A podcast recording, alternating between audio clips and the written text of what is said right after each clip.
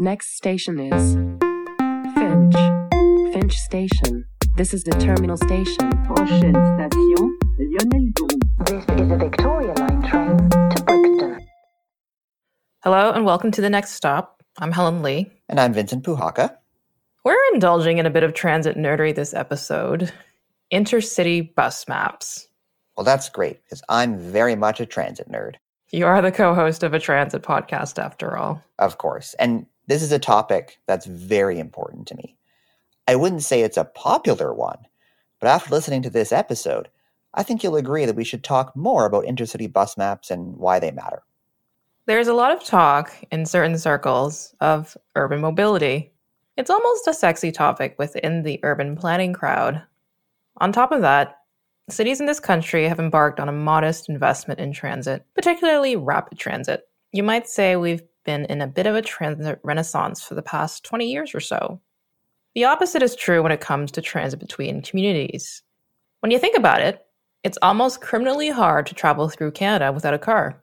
Transit, both local and intercity, is pretty much absent from rural areas, and even large cities have few options to get in and out. Calgary, for example, has a population of over 1 million people and has no intercity rail service at all. And it's been that way since the early 90s. Buses have fared worse than trains in recent years. In Ontario alone, bus routes between cities and towns have virtually disappeared. 3 decades ago, you could take a bus to pretty much any town in this province. Maybe only once per day, but you could get there. Bus companies, of which Greyhound was the largest, used several cities outside of Toronto as hubs, where one could change between services without having to travel through downtown Toronto. Although fragmented into different companies, it was a network. Over the course of our lifetimes, this network has been eviscerated. Greyhound continually cut service and whole routes over the years. Smaller companies went under entirely. By the time the COVID-19 pandemic rolled around, Greyhound was limited to a few routes between major cities, all of which transferred through Toronto. The pandemic itself was the nail in the coffin for Greyhound, which shut down entirely in Canada in May 2021. Several companies have taken over some of the routes that Greyhound left behind, but the network across Ontario remains a shadow of what it was a few decades ago. Believe it or not, the provincial government used to publish a bus map of Ontario, but its distribution was halted in the 1990s. We at the Next Stop, of course, are big believers in maps and how they allow us to visualize our transit options. We find the fact that an official bus map isn't published as illustrative of how the governments of all parties have treated the intercity transport sector as an afterthought. Personally, I've always found it odd that while road maps of the province are commonplace and transit maps are pretty easy to access in most cities, it's impossible to figure out how to take a bus in Ontario without a fair amount of research ahead of time. That's assuming that you even get to your destination without a car. The lack of a bus map and the lack of actual buses clearly are related. All is not lost. The demise of Greyhound has prompted a flurry of activism in the past year, particularly from the Amalgamated Transit Union, who has been advocating for a national intercity transit network. Still, there remains one glaring omission. We still have no maps. No official ones, at least. Fun fact, Vincent co-created an Ontario intercity bus map called Dude, Where's My Bus Map? With our mutual friend, Shaun Cleaver. Sean Marshall, who you may remember from our episode on the miracle of Brampton Transit, also created his own intercity bus map of Ontario. Since we know both Sean's, we thought it'd be fun to talk to them about their bus maps. First up, our chat with Shaun Cleaver. Shaun teaches at McGill University and moves about the world using active transportation and public transit. I was trying to think, when Helen told me that we were going to get together and talk about the bus map, yeah, I was trying to, look back and think, when did we actually start this thing? I thought late 2016. At least we had the discussion. That timeline's right. The two of us were complaining about something or other. I don't remember exactly what it was. We complain a lot. We do. So we might have to piece together some details there. But through our shared frustration, we started discussing it in late 2016. You came by my office at U of T at some point And I believe that we sealed the deal to do this at Einstein's Pub on College, if memory serves me. I do remember that. And it's been a while, hasn't it? It has been, yeah. That was during a time that I was on a bit of a kick with bus maps. Professionally, I'm an academic, and as a researcher, I've been doing research together with persons with disabilities in Zambia since 2013. And as someone who doesn't really drive, gets around by public transit wherever I go, the only public transit that exists in Zambia are privately operated minibuses. And it was an entire project to figure out where those lines actually operate. It was very easy for me to ask someone a question. If I need to get from A to B, where do you go? But in terms of thinking of it as a network, that information was not available anywhere that I looked. So that's interesting. So I remember when we sat down to start the bus map project, it was very difficult for us to find actual schedules that were publicly available and routes. Typically what would happen is you go to the website of Megabus or Greyhound, and it will prompt you to type in a starting point and an end point. At no point does it tell you, do your starting points and end points exist within our service? It prompts you to search them. It will then tell you if such a trip is possible and then give you a price. Nowhere does it fit it into a network. And like I say, nowhere does it tell you whether this trip is even possible or not. Mm-hmm. I do remember Greyhound, before they pulled out of Canada entirely, would have a station finder. So you could find the addresses of said ticket agents or stations. Didn't tell you schedules or a route map. Well, we were able to find such things on the Greyhound website because we dug them up. Yes, they do exist. Yeah, they were not easy to find, but with lots of effort, we were able to track them down at various time points. And we must have had a discussion about this at some point. I don't know, why do we think this information just doesn't exist? It seems very strange to me. Part of me just thinks it's because they've always done it, and they were able to gain riders with the status quo, so they just didn't care. Yeah, I think Greyhound in particular didn't seem to be a particularly well-run company, not just bus company. But even the other operators never had maps. Yeah, and I always wondered why was this the case? And I guess I don't think anyone else was doing self-made bus maps at the time we were. Not many. We found a few different ones that were about, like if you remember, you dug up some stuff from Oregon, I think. Mm-hmm. There was a decent multimodal map from Victoria in Australia that we were able to find. But in terms of bringing together various operators to create a network and to be able to answer the questions of where do the services go, so that you can even at the baseline start to think about what the intercity bus system offers, it was really rare. And I guess the question is, beyond just why did these not exist, why would one want to map in the first place? Right. Because I guess that's the question that should be asked. Yeah. To me, I think a map tells you, can I even get to said place? And I think that's very important. And it was just missing in the Ontario scene. Yeah. And I believe that this feeds into a general view that people have of transit as a viable transportation mechanism. That our default is that getting from A to B is done by car. Yeah. And folks do have a good sense of what the road network looks like. And then besides that, depending on people's social status or the groups in which they run, it's commonly known, for example, that Megabus was a common way to get between Toronto and Montreal. Yeah. Or to get to Niagara, that Megabus worked well, to out to London and Windsor and whatnot. The Greyhound was the way that you did that. But in terms of fitting the pieces together, I suspect that the maps weren't offered because people weren't asking for them. And people weren't asking for them because that default of car transit as being the way to operate was just too strong. Yeah. So we found out that up until the 90s, the province of Ontario did publish intercity bus map of Ontario. It broke it down by operator, and I don't think it gave you much information in terms of like scheduling and whatnot, but it showed you that said trip existed. They stopped publishing this in the 90s. The last one I was able to find was maybe 96, and then it just went away, and no one did it again.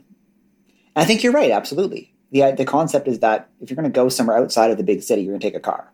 Yeah. Like that's just where people's brains are at. Mm-hmm. If you asked a person off the street how I take a bus to name a place in Ontario, they probably wouldn't know. I guess that's what, kind of the world we were operating in. And we went and did it. It's worth mentioning as well that since we made this, Google Maps, for example, has started to integrate intercity buses into their schedule. Yep. And we started in 2016. Via was incorporated, but the bus lines weren't. I forget who I contacted about this. I think you actually might have been Google. Yeah, and I'm trying to think if I would have sent them an email or responded to a tweet or something like that. I think the answer was it's up to the operator. Exactly. So, however we asked the question, I don't remember, yeah. but that was the answer. So the TTC loads its information into Google. Yeah. And so, well, actually, that's an interesting topic all on its own. It's accepted that municipal transit will have a map. Yeah. They all publish them. Yeah. Pretty much everywhere that transit exists, they will publish a map. Mm-hmm. There are maybe some small exceptions, but the intercity operators decided this wasn't something they needed to do. I did notice it would be very ad hoc. You could find the Greyhound stop in Fort Erie on Google Maps. For some reason, they decided to load that. Megabus somewhat existed. Or a rider decided to load it. Or a rider did, yeah. Someone loaded it. Megabus did exist as well. You could find it. Yeah. But it just really wasn't there. I think with the map, it's kind of interesting because we are definitely not cartographers. I know. We're not cartographers. Yeah. For anyone listening, we put this thing together on Google Maps. It was very janky. It was a very janky map. There were lots of problems with discovering how we would layer on routes, how to draw them.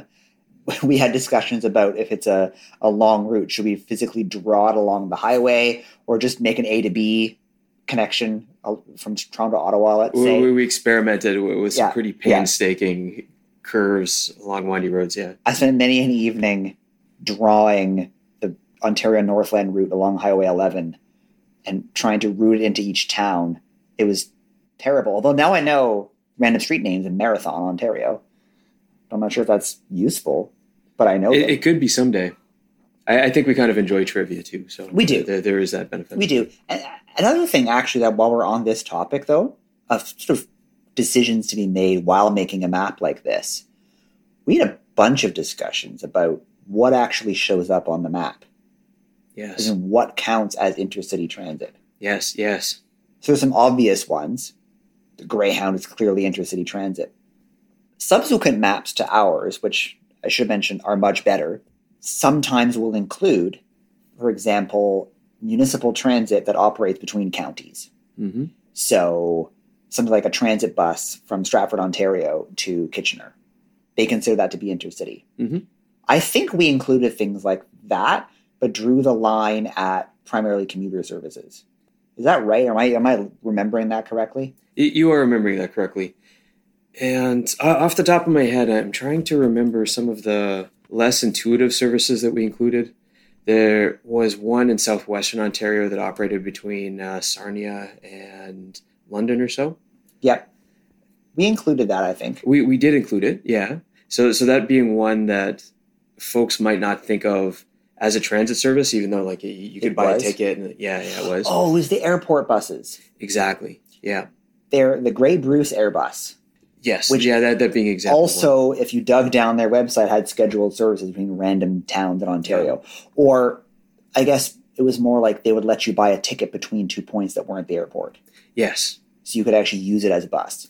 And from our point of view as transit riders, as people who don't drive, that can be the difference between being able to make it to a location or not. Yeah, absolutely. So it struck me as intuitively valuable, even though it's not an obvious choice for folks who are used to thinking of intercity buses as those that serve the Toronto Coach Terminal, for example, because they're clearly not that.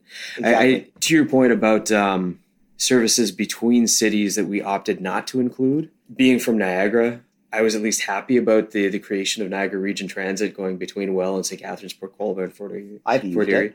Yeah, and we opted not to put that on because we figured that it operated more like a municipal transit system rather than being intercity. Yeah, absolutely. I guess where do you draw the line? Because it does go between cities. Yeah. But yes, it operates more like a transit service. They use transit buses. They connect with local transit service on the same fare, sort of, sometimes. So we had to draw the line. But I guess we included buses that weren't coach buses. Yeah. Is the idea, if they operate on the same kind of service. Yeah, so somewhere kind of vanny. Yeah. Who came up with the name? And it's a reference to a movie from 2003, which starring Ashton Kutcher. Yes, which maybe dates us, but I think there was a kernel of something else there, right? Because also referencing cars, and we don't have a dude. Where's my car? Exactly. So, I want to just kind of, in case listeners are not aware of the movie starring Ashton Kutcher, the name of the movie is actually called Dude, Where's My Car? And so I think it's just such a clever twist on the title, because you think of people trying to find their car in like a big parking lot. For you two, it was, where is my bus map to get from Niagara to London, Ontario, or to get from Sault Ste. Marie to, I don't know what's closest to Sault Ste. Marie, but Sudbury, I guess. Yeah. Closer, far, but regardless of how do you do this? Yeah. And it felt very absurd that such a thing did not exist, to the point of stimulating us to make a janky map. Right. On the one hand. And the other aspect was when we realized that to draw any attention to the map, that a website would be a good compliment. And also, it gave us a soapbox to talk about intercity buses that it seems that no one else wants to talk about. We took an active stance to be kind of whimsical. And Dude, Where's My Bus Map felt very consistent to that. Yeah, we had kind of an irreverent take on the topic, because it is kind of a niche topic. One that I think affects more people than I guess people realize, as being a man yourself who has arrived in Toronto from somewhere else. Yeah. People do this. And yet the way we've organized our systems seem to make it very hard to do that. Comprehensively, yeah. Yes. Travel places. Mm-hmm. Know where you're going. It's a bit of a problem. But it was us fooling around, Helen. I feel like a lot of projects like this get off the ground because you find someone who's passionate about it like you are, and there you go. Project is off the ground. What I find pretty interesting, and maybe it's a bit of a digression, but there's a lot of activism around local public transit, but no one seems to care about how you go to other places. It's kind of bothered me a little bit, because if you need to drive to go to nearby places, you probably just start driving in your own city as well. Once you've sunk the cost into your own vehicle, you're just going to use it for everything. So I think intercity transit matters more than people realize. For me, I've been so curious, how the hell do I get to London, Ontario without having to piggyback with a friend who has a car? Because I'm certainly not going to hire somebody to drive me to London, Ontario, or Guelph, or Waterloo. We're going to be taking the show on the road when it's safe to travel. I want to know how we're going to get to Kitchener, Waterloo, for example, so we can check out the Ion LRT. Something like this, super useful. And I can't be the only person who's in this position of, I cannot drive, or choose not to drive, can't afford to drive. Right, but I still want to be able to travel within my own province. Our last post was the summer of 2019. We may not have done well to maintain this over time. We didn't. Maybe we'll restart it, to be fair. But there's also a need for a new map these days, too. We'll discuss this. Yeah, indeed. We'll discuss this. Yeah. But I was going to say, the last post was in the summer. It was a post of mine, but going to Wasaga Beach on the Greyhound. My, what an experience that was. What I found very funny was how Greyhound website will list their stop as the YMCA. When you buy the ticket, it tells you the stop's a different address. And the driver let us off kind of somewhere in between those two, which is fine. We got there. Coming home, I had an actual fear of are we just going to miss this bus because we don't know where it's going? So this is what intercity travel is like. Yes. In Ontario. And Wasaga Beach is an actual destination that many people go to in the summer. It's not some nowhere town. And I would point out, there's a point I'm trying to make here. We did find the bus. It does go to the YMCA. So there you go. Well, it doesn't anymore, because there's no more Greyhound. Possibly not relevant at this point. Not relevant now. Yeah. The point is, I think there is a market for these things. So we were standing in the YMCA parking lot. And a guy walks up to us, older fellow, asks if this is the bus stop. So I think it's the bus stop, but there's other people waiting, so we're going to assume it's the bus stop. We're just talking to him. He says he actually is from Toronto, and he has a cottage in Wasaga, and he is, you know, traveling by himself. Would rather take the bus. We do ourselves a disservice when we think that the idea of bus travel is just for a certain type of person. If you looked at this guy, you'd assume he had a car. 60-something white dude. No, he would rather take the bus if it's offered to him. So I think we're really doing this province a disservice when we just don't offer these kind of things. He also didn't know where the bus stop was. Right. So there's a bigger problem here. Oh, I agree with you with respect to the utility of the service. Another aspect that I believe is worth considering is the extent to which maps are helpful to people. Yes. So for you and I, the advantage is clear because we reason geospatially. Yes. And are inclined to ask questions about what are the possibilities of travel. I think for loads of people, it would be good enough to be able to spit out an itinerary that is multimodal and incorporates different services. Yeah. Just so that folks want to know that, like to Helen's point, if you want to go to London, then how do you get there? So for the majority of people, as long as that's in place, I think it will at least allow them to know whether or not what they want to do can be done. But I also think that there is the need for things like maps that then answer the questions of what can be done. So this is where it makes it a bit more niche. It's because the number of people who are interested in a map is a subset of the number of people who are likely to find intercity bus travel useful. Right, exactly. So I think the question isn't, is everyone to find maps absolutely fascinating? The question is, just to your point, there's a certain percentage of people who want to go to any given location. The map will be useful to them because they know how they can get there. Maybe they can hitch a ride with someone and that's fine. Yeah. Maybe that person can't take them. Yeah. Now they know they can just go anyway. Yeah. And go do whatever it is they're going to do. A map is a nerdy topic, but it allows access to services that allow you to have freedom. Just in the same way that a transit map does. Because you know you can get to X place. That's why the maps are published. They also show it as a system. So you know you can get many places. Mm. Yeah, and we're talking about freedom mobility. And I really believe that I should have the freedom of mobility without having to buy a car, because being a driver and car ownership is a privilege. It's a privilege, but it's also very interesting is that it's taken as a no-brainer that road maps will be published of cities and territories and things, and that's normal. And they should, because you can imagine the absurdity of leaving your driveway and just sort of figuring out where you're going to go, which is kind of like what taking buses is like. Not exactly the same, but, you know, they publish maps is the point. Road maps differentiate between different types of roads. Yeah. They'll tell you whether it's a limited access highway or an arterial road or a you can tell by the way the road is drawn on the map, whether it's a low speed limit. It gives you clues as to how you are traveling. We tried to do the same thing with our bus map. We had frequency. We sort of tried to put that in there, different operators. It's basically the same function as a road map. Am I as weird by thinking that? I don't think so. Not at all. Yeah. No, I don't think that you're weird in thinking that. I also recognize that there are loads of people these days who never consult the maps, whose travel consists of turning the GPS on with the destination plugged in and then not knowing how places spatially relate one to the other is not a problem at all to them because they still get from A to B. That's a good point. And that's actually how the bus company websites are set up. Yeah. A to B. To a certain extent. And that the bus company websites wouldn't allow for you to mix operators, for example. No, they won't. So it made it seem like there were fewer possibilities than actually were. But you actually made the counterpoint, as in there's no need for a map. People just want to know, can they go A to B? But for a bunch of folks. Yes. Yeah. But I think the key difference is because we live in a society that where roadmaps are published so you know you can go places, that's the key difference. Whereas in the absence of the bus map, you don't know you can go places.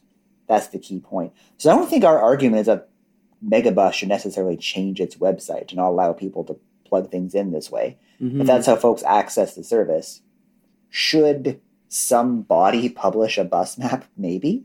We can talk about whether it should be grassroots folks like us making it, or should it be the province that publishes it? And the answer isn't necessarily cut and dry because the province will make choices to include certain information that maybe we think should be included. So it's not us just saying that the government should just do everything. I think the map should exist. Where can listeners find the bus map? Bus map is at dudewheresmybusmap.wordpress.com. That sounds about right. Yeah, it's a lot of letters. And yeah, thanks again, Sean, for joining us in the next stop. It was a real pleasure. Thank you. Next is our interview with Sean Marshall. Sean is an urban geographer based in Toronto who's interested in municipal politics, transit, urban planning, and travel. You can find his blog and intercity bus map at seanmarshall.ca. So I just want to ask straight up, honest question, why on earth make a bus map? Well, back in the 1980s and the early 1990s, the Ministry of Transportation actually produced these bus maps. And being a kid in Brampton and being fascinated by the maps I collected, I noticed that on the Ministry of Transportation Ontario maps, there's information on the side that tells, here's all the different maps you can order from the ministry if you want them. They had an airport map. They had a intercity transportation map. So I ordered both of those, and I got both of those. I still have the airport map. I do not know what happened to that transportation map. I remember it well. And then I said, why don't they make these anymore? Because they were really useful. And it showed where the buses were, train service was, a list of all the agencies that are providing scheduled service in Ontario with the phone numbers to contact. And at each stop location, you could see which operators serve that stop. At U of T, they still have those maps in their map library, so I scanned a couple of those and had a look. I got really interested because when Greyhound was disappearing across Western Canada, over the years, they used to really cut down the number of trips they had. There used to be routes across the whole province, and agencies like the TTC owned its own service, Stagecoach, that served South Central Ontario. The HSR in Hamilton had similar bus service called Canada Coach Lines, and that served the Niagara region up to Kitchener and out towards London. So you had all these different local, medium-sized, and sometimes large providers connecting pretty much every town and city in Ontario at the time. And this is right up until the early 90s when deregulation started to kick in. You had the smaller operators being bought up by Greyhound or by First Group or Stagecoach, which were these multinational companies that weren't so interested in providing the local service that a small town operator might have liked to do, but more interested in those long-distance trips that students and commuters were taking all the time. So you saw Greyhound starting cutting back and focusing on the trips that served the university towns. And you had Coach Canada, which was Stagecoach. It focused on the Megabus routes and less on those local services that they bought from Canada Coach Lines and elsewhere. So you started to see a paring back of all the bus services. And then once you had some of these regional transportation services start to come online and start filling the gaps left by the big companies, you had to go to each individual website to find out information. So I thought, this is interesting. And I saw the map that you and Sean put together. I thought that was quite good, but you had very different criteria for how to make a map. I thought I want to create one that has everything on it. The companies that have their own maps on their websites, because a lot of those companies did not. Greyhound never really did for Canada, but also where the local services were running. Simcoe County, for example, is starting up a service connecting Barrie with some of the outlying towns and cities. Niagara region had one, and Chatham-Kent for years has had a service.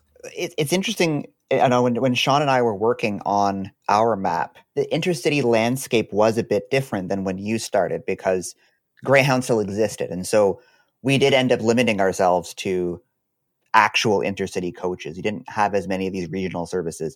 Yes, Chatham-Kent did. A few of the local transit agencies in southwestern Ontario did, but it was a different time when we were doing it. This was 2016, and my, how things have changed. What I found really interesting about your talk just there, and I remember an article that you wrote for your blog about this as well, and I think TVO ended up taking the article about the published bus map the province published? I did. I wrote that for TVO, and then I just put a link on to my site, and then that really inspired me to create a new map that did what the MTO used to do. So it was really interesting to me because, as someone who finds maps very useful, in the sense that the map tells you where could I possibly go by public transit. This is very different, of course, than the operator websites, which will have you plug in usually a destination or origin and a destination. You don't know if the destination is possible. The map tells you where is it actually possible to go. I think this is very useful. But did you find people were actually asking for a map like this? To a certain degree, yes, because there was very little information. And some of the operators use Google Maps, for example. Norfolk County introduced a new service between Simcoe and Brantford, which I took just before the pandemic hit. And they used Google Maps. And then some of the others did as well, TGO and Simcoe County. So you could start planning a route on some services using Google Maps.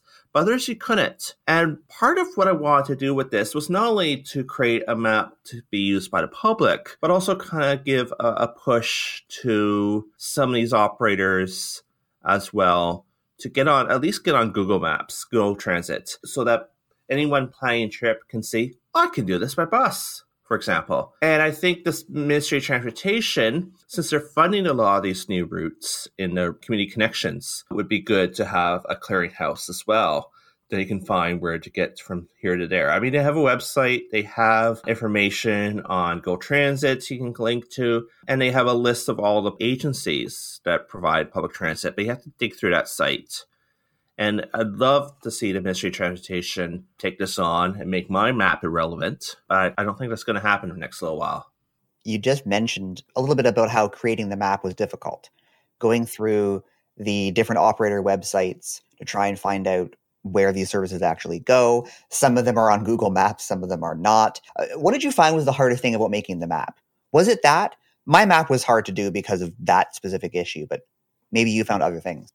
Yeah, your map was very helpful for me creating mine because Northland at least will list all the stop locations with an address. That's really helpful. It's great. The website's great. It is. And they do have a map. They do list their locations. And they try to find, they're going to do a private business. A lot of their stops are private businesses. They only run a few terminals that they have themselves. They try to find something where somebody could at least grab a drink or sit down, even if it's outdoors, there's a bit of shelter. In Orillia, they had to move from the old train station because that was owned by the city, and they moved to a hotel. And the hotel isn't great, but what it does have is somebody on staff all the time. You're going to probably have vending machines there. And if it's really cold, and they'll have a little lobby inside. I mean, everything with the COVID's changed. It's not great, but it's better than just being a stop in the middle of nowhere where some of the other agencies use. Well, this is the thing. When we were putting together our map, Northland was great because their website has their own map. We were just copying what they did, lists all the addresses and whatnot. Greyhound was bad. Shaun actually ended up finding the background Greyhound, somewhere on Greyhound's website, there's actually they did have a timetable for each of their services. Yes, that will list the locations. You'd have to plot it out on the map. They never had a map, but we were able to make the map with that. But then some of the other, like Megabus, was terrible. You had to plot the schedule between 2 points without them telling you whether there was an actual route that would do that. It was very hard to make the map with that information.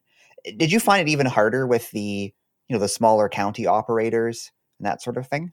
It depended. The county operators, and some of the municipal operators, would have maps, actually, but they'd be individual routes. And some of them may not have maps, but they at least have a schedule that you could follow. So instead of having maps, you'd really look at a PDF or HTML schedule and try to figure out where these places are. Sometimes the directions are very clear. Or sometimes it's a location that maybe a local would know, but it doesn't quite appear, make an easy Google search to find this location, for example, because they might use the old business name, but it's not what it is anymore, but everyone still refers it to it as that. Say something, the ownership of No Frills changes. They changed the names out front So you're looking for the wrong no-frills, for example. I have done a lot of trips myself through Southern Ontario by bus, as have you, and you document yours on your blog. And it does seem like there's no coordination, of course, between various operators. And it doesn't even seem that they're meant for outsiders to use, per se. What did you find the most difficult about actually planning a trip using all the different operators, intercity operators in Ontario? Well, the one trip I did this year during summertime when the counts were really low was I decided to do a complete round trip up to Georgian Bay and back. I saw that. Yeah. So I started, and this is a funny thing because nobody really talks to each other, and trying to figure out, do I stay in Owen Sound or go all the way to Collingwood, or do I stay in Meaford, or what do I do and how do I get to each place? Because I wanted to enjoy the trip too. I wasn't just there to ride buses straight through. I wanted to get out and wander around Owen Sound, got a chance to wander around Meaford. So I had to go and create Excel sheets of how I can make all these different connections. Now, most people will not go to that trouble. They might make one transfer between two services and that's it. But getting, say, between Meaford and Toronto requires services. So you have Grey Transit routes that connects with the Blue Mountain Shuttle that's operated by Caltrans. And then you have to take Simcoe County Route 3, another Simcoe County routes. And then you can take GO Transit from there. So that's five services just to get to downtown Toronto from Meaford. And some of the Simcoe County links, at least those two buses connect to each other. It's a single service. And it drops, if you're coming from Collingwood and Wasaga Beach, it'll take you right to the Allendale GO station. The other issue is that with Simcoe County, it's really designed to get people to and from Barrie. So if you're coming from Bidland or Orillia, it'll drop you off at Georgian College or the hospital on the north side of the city. But then you have to take a Barrie Transit bus without any fare integration to downtown Barrie or to Allendale if you want to continue on your trip. Reminds me of the trip I took this summer to Stratford. Mm-hmm. Of course, Via Rail has cut their service on the Sarnia line. So if we wanted to get there in the afternoon, not late in the evening, we had to take, my partner and I had to take GO train to Bramley, GO bus to Kitchener, and then a Perth County bus from Kitchener to Stratford. Mm-hmm. Now, of course, the Perth County bus only takes cash. You actually have to call ahead and tell them you're at the stop. The driver then said, you don't need to do that. We'll just go to the stop. But the website suggests you need to call ahead and tell them you're at the stop. So it was an experience not designed for exploring the province.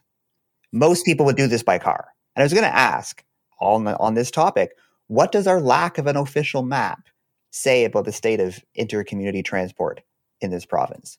It's an afterthought. The fact that municipalities had to apply for these grants, and it's nice that the Ontario government did provide these grants. That gives stable, multi-year funding to allow these communities to build ridership over time. And that's great because through COVID, has all these different services started up just as COVID hit. That demolished the ridership. And then you get some companies that say you have to book your ride in advance because we have capacity limits. Others will say that we're not starting up yet because we want to wait to see what COVID's doing. All of them are still running, which is great because COVID or no COVID, people have to get to places. But it's really put a damper on some of the casual travel some of these services should have made possible. And the other thing is that even Greyhound in its final years wasn't great. And the last trip I took on Greyhound was between Toronto and Pembroke, which required a stop in Peterborough, the transfer. Now, the bus arriving at the Toronto Coach Terminal arrived about 20 minutes late, and the guy was surly, and I said, I have connections at Pembroke. Are you able to assure that we'll get there in time? He says, he gets me off, pulls me off the bus and says, look at your ticket. If you want a refund, because I can't guarantee this connection, go get a refund. And this is Greyhound's final years. Greyhound did not care. There's probably low morale amongst the staff. But then I called the Peterborough Transit Terminal. They had a phone number. And I said, we're on a bus. It's starting from the terminal late. Will you be able to hold that bus if we're going to be a few minutes late to make sure I can get to Pembroke? And she says, oh, yeah, don't worry. The Pembroke doesn't leave until the bus from Toronto arrives. Well, that would have been nice to hear. This is kind of the impression that I got from Greyhound as well in its final years. I lived in Alberta just before I'm from Toronto, but I moved to Alberta just before Greyhound had shut down there. And they had a similar attitude. They actually closed their terminal in downtown Edmonton and moved it to the Via Rail station, a location where you can't walk to because it's next to the highway. There's no sidewalks and there's no local transit. And Greyhound just didn't care. There was no care. There's no shuttle they offered.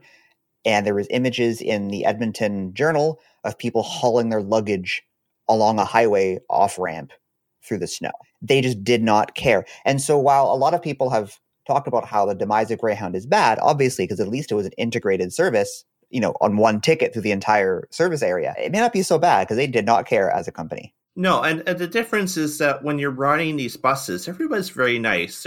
Because they're locals. Had conversations with drivers, and because I might be the only person on board on some of these sections, I enjoyed it. At the high end, there's not enough information, but at the face-to-face level, it's a much more pleasant trip in many ways. I had conversations with the drivers on the Grey Transit Route service. He was talking to me about, please ask if you play music, and he just played Elton John's Greatest Hits, and it was fun. And he says, have you seen Rocketman yet? And I said, no, I haven't. He said, go watch it. I watched it later, and I enjoyed Rocketman more than I thought I would. And I was just thinking about that little conversation. Like, there's a friendliness in these buses because they're small 10 to 20-seater minivans because that's what the service provides. And you can run a trip multiple times a day. And the driver, you don't need a driver with a BZ license. They could have a DZ, for example. And you have slightly lower labor costs. You have lower fuel costs. And you can pull these little minivans into parking lots, say, at medical centers or clinics. And that's where some of these stops are. So it becomes a much friendlier, a much more tuned service to local needs. And like you said, it's not great for the casual traveler. Well, a lot of this information, especially when the schedules aren't necessarily able to connect with the larger services. They're not timed for that.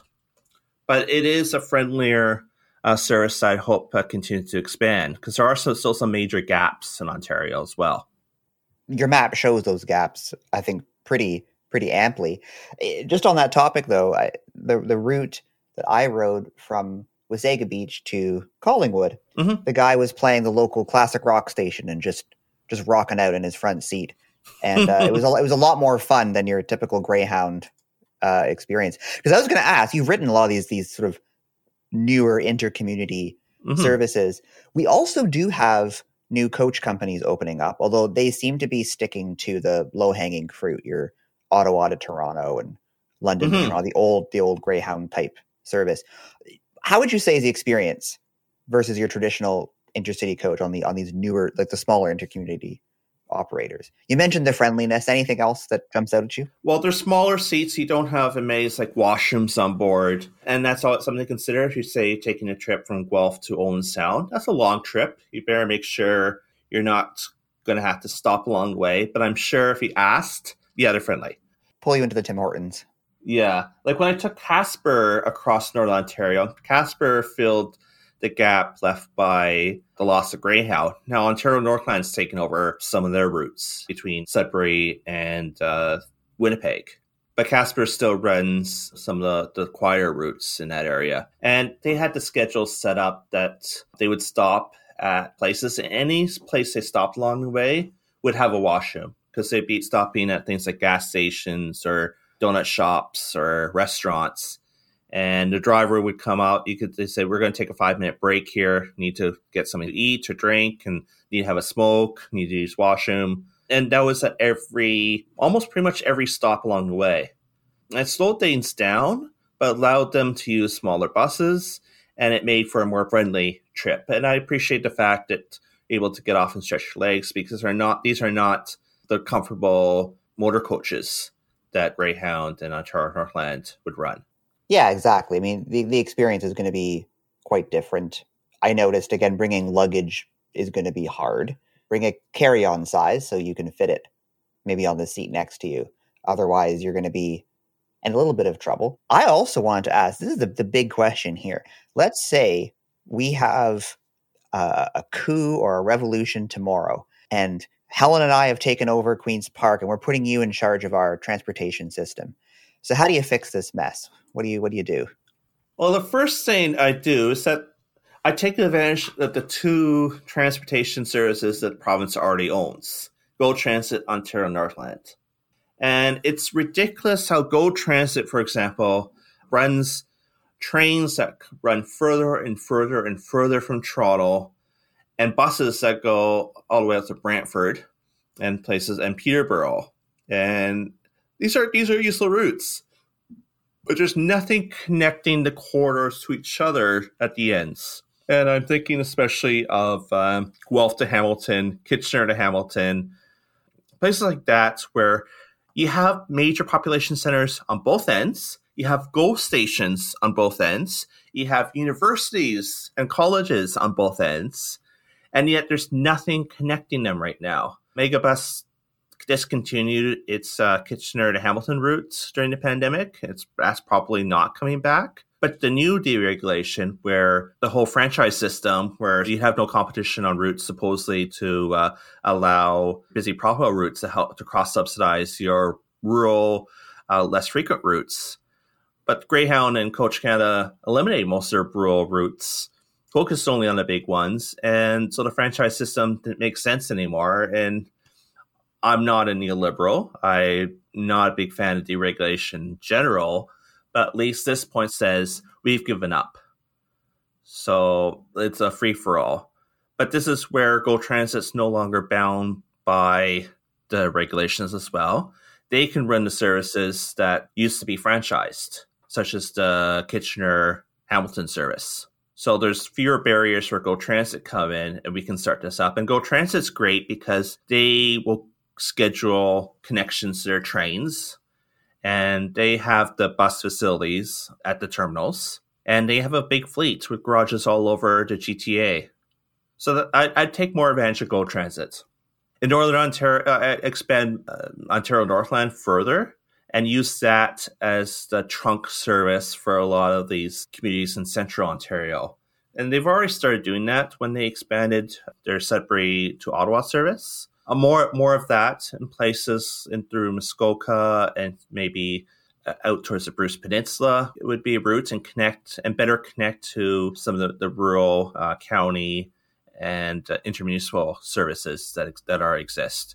The other thing, of course, would be to have a provincial resource again. And finally, I would mandate rather than just give grants to providing services to the gaps that are remaining. If our conversation has a point, it's more that it should be really easy to get around this province without requiring a car for everything. Going camping, yeah, you might want your own vehicle, but doing other things shouldn't really require that. And it is very sad that it does. Do you have any final words for listeners? I hope you take this bus map is helpful. I'm always looking for suggestions and comments because it's really hard to keep track of all the changes that take place. And if you're listening to St. Thomas, get yourselves connected to London, Toronto. Oh my goodness. They need it so badly. So badly. Now that we've had a chance to hear from both Seans, what can we take away from this discussion? We focused on intercity buses, but we do have the Via Rail in Canada, which is our national train service, and it does stop in both the major cities and smaller towns. Helen, you're right. I mean, the rail network exists. I would say that it's probably an incomplete solution. The big reason why is it really doesn't exist outside of Southern Ontario and Quebec for actual transport. So the cross-country train to Vancouver is primarily for tourists. It's a long route to travel, and you can't really get around the West at all by train, nor can you do so in the Maritimes. And even in our own province is focused on Southern Ontario and going to and from Toronto as well. So not very extensive. And yeah, it does serve some small towns and in some strange ways. I mentioned to you in our discussion before the episode that it does stop in places like Gananoque, where it's the only form of transit. So Via Rail is an important part of our transportation network, but it's really just not complete. And I don't see the network being expanded anytime soon. A lot of the track is deteriorated. There doesn't seem to be an effort on behalf of the federal government or Via Rail itself to actually expand the network anywhere. So it's, you know, it is what it is, but I think we can't rely on it to expand. Well, what are the other options for traveling in Canada if you don't drive? You can definitely fly between major cities. Yeah. So obviously flying, I think, gets a bad rap because it's not great for the environment. Canada's pretty darn huge. So if you're going to go to Halifax, you're probably going to fly. So I think there's a case we made that flights are important. Maybe they're a form of public transit of a sort, but again, they're not really the network that's going to connect the country entirely. Flights can be expensive. There are some discount airlines now, but generally can be quite expensive. And it's also just not feasible to fly between anywhere that isn't a major city, right? So you're not going to fly to London, Ontario from Toronto, and you're definitely not going to fly from somewhere like Windsor to Chatham or Pembroke to Ottawa. So even though, yes, we have airports, the ground network is just so important, and we don't have it. So obviously, you know, we talked about it with Sean in the episode. What ground network exists is just not set up for ease of use. There's no map. Obviously, it's the point of this episode. It's hard to change between operators. Data is hard to find. Sean did pull it together a little bit in his map, but it's hard to make a trip, right? We talked about this. And obviously, the whole thing needs a revamp. So that's that. I do think it's pretty annoying that nobody really seems to care about this. Not sure if you've seen it. So I think transit advocates are fully aware of the lack of attention to transit issues within their own cities. Mm-hmm. But I can't think of groups beyond ATU, the Amalgamated Transit Union, that take a provincial or national approach in their advocacy efforts. Is it a question of scale? Is it too big of a topic to tackle just by one group? Probably. I think it's a question of scale that matters, right? You don't have the resources to campaign across the country, but it just, you've seen it too, I think, because, you know, we've both, to some extent, been involved in transit advocacy in Toronto. It's just no one talks about it. Like, this is not an issue for a lot of people. Again, I don't live in a town that's lost its bus stop. So maybe there's local advocates doing a lot of great work that I just don't see. So obviously, take what I'm saying with a grain of salt, everyone. But it seems like nobody cares. And there's just an assumption that if you're going to go somewhere in this country, this province, that you're just going to drive. And that seems to be the status quo that everyone's accepted. Even people you'd think, you know, wouldn't think that way. So, Helen, I said at the beginning of this episode, this is a bit of a cause célèbre for me. It's just, to me, if you can't leave the city on transit, you have to drive to do it. You're just more likely to drive within the city. So we can build as many light rail lines as we want, but if you can't get around other places without transit, you're just not going to use it, right? And if you are low income and can't afford a car, then you just can't go anywhere. So there's two sort of related problems here, right, that are really coming back to us being so car dependent.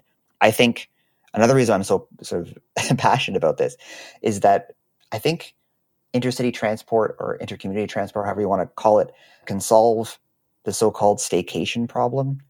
Right now, city dwellers like us, you want to travel to a rural area or somewhere that's a tourist attraction in this province, you pretty much do it by car, right? Sean talks about it on his blog. I talk about it a bit with him during the episode, that it's very, very hard to figure out if you even can go somewhere without a car. And even if you can, it's very hard to get to set up the trip, right? So that's kind of like low-hanging fruit to me, I think. giving people that option to travel. And then again, the related issue that if you're just low income, maybe you just want to go see somewhere different than just the same neighborhood you're in. And right now, you also can't do it. So it's just a massive problem. Yeah, and I really agree that it's about giving people options and making travel accessible, mm-hmm. because there are many people who don't drive, you and I included, or can't drive. Mm-hmm. I think of how Canada as a country was shaped by our rail network, but these days we are very car dependent. Totally. Perhaps even more than the US, which has invested a lot in both intra and intercity transit. In fact, the Amtrak rail network is very extensive and covers most of the lower 48 states. Vincent, you told me that when Greyhound shut down bus service in the state of Colorado, the state actually created their own bus service called Bustang. Yes, they did. And I think Bustang is very interesting because it's an example of what a Canadian province could do. I don't think Colorado has any major cities outside of Denver. There's some smaller regional centers. And I think that state is similar to Alberta, that there's some mountains, there's a sort of a prairie area, one or two major cities. It's not that, you know, a strange comparison between the two provinces. And yet the difference is just glaring. So yeah, Greyhound has been cutting service across North America. And in 2015, the state of Colorado stepped in and created their own intercity bus network. The primary network, this is very different than, say, in Ontario, where just everything feeds you into Toronto. So that's fantastic. They have a map, which is, again, better than anywhere in Canada has. They also have some specialized services designed to take people to ski resorts, for example, or to other sort of tourist areas within the state. So it's almost like the state wants you to travel places, which as an Ontarian or as a Canadian is a strange thing to see. Because here, if you don't have a car, they're basically just telling you to stay home, which isn't great. I guess, you know, I have lots of thoughts about this issue. I'm sure will come up again in the podcast. But if we will learn something from this episode, I think the big takeaway for me, and hopefully everyone listening agrees, it'd be nice if we just had a bus map. The province has the ability to create this, and they just haven't done so. And on a related note, it'd be nice if we just had buses to go around our province and perhaps around our country. And again, governments have the ability to create this. They can contract with third-party providers if you don't want to just drive bus companies out of business. However they do it, I don't really care. They can create a bus network and give people options, like you said. And it's a crying shame that they haven't. Thanks again to our guests for this episode, Shaun Cleaver and Sean Marshall. Our researcher is Jared Mazenta, and our audio editors are Chelsea Boddy and Rosangela Hernandez-Gomez. You can find all episodes at our website, thenextstop.ca. We're on Facebook, Twitter, and Instagram at The Next Stop Pod. Subscribe using your favorite podcast service and leave us a rating. It will help new listeners find us. From The Next Stop, I'm Helen Lee. And I'm Vincent Puhaka. Thanks for listening. Until next time.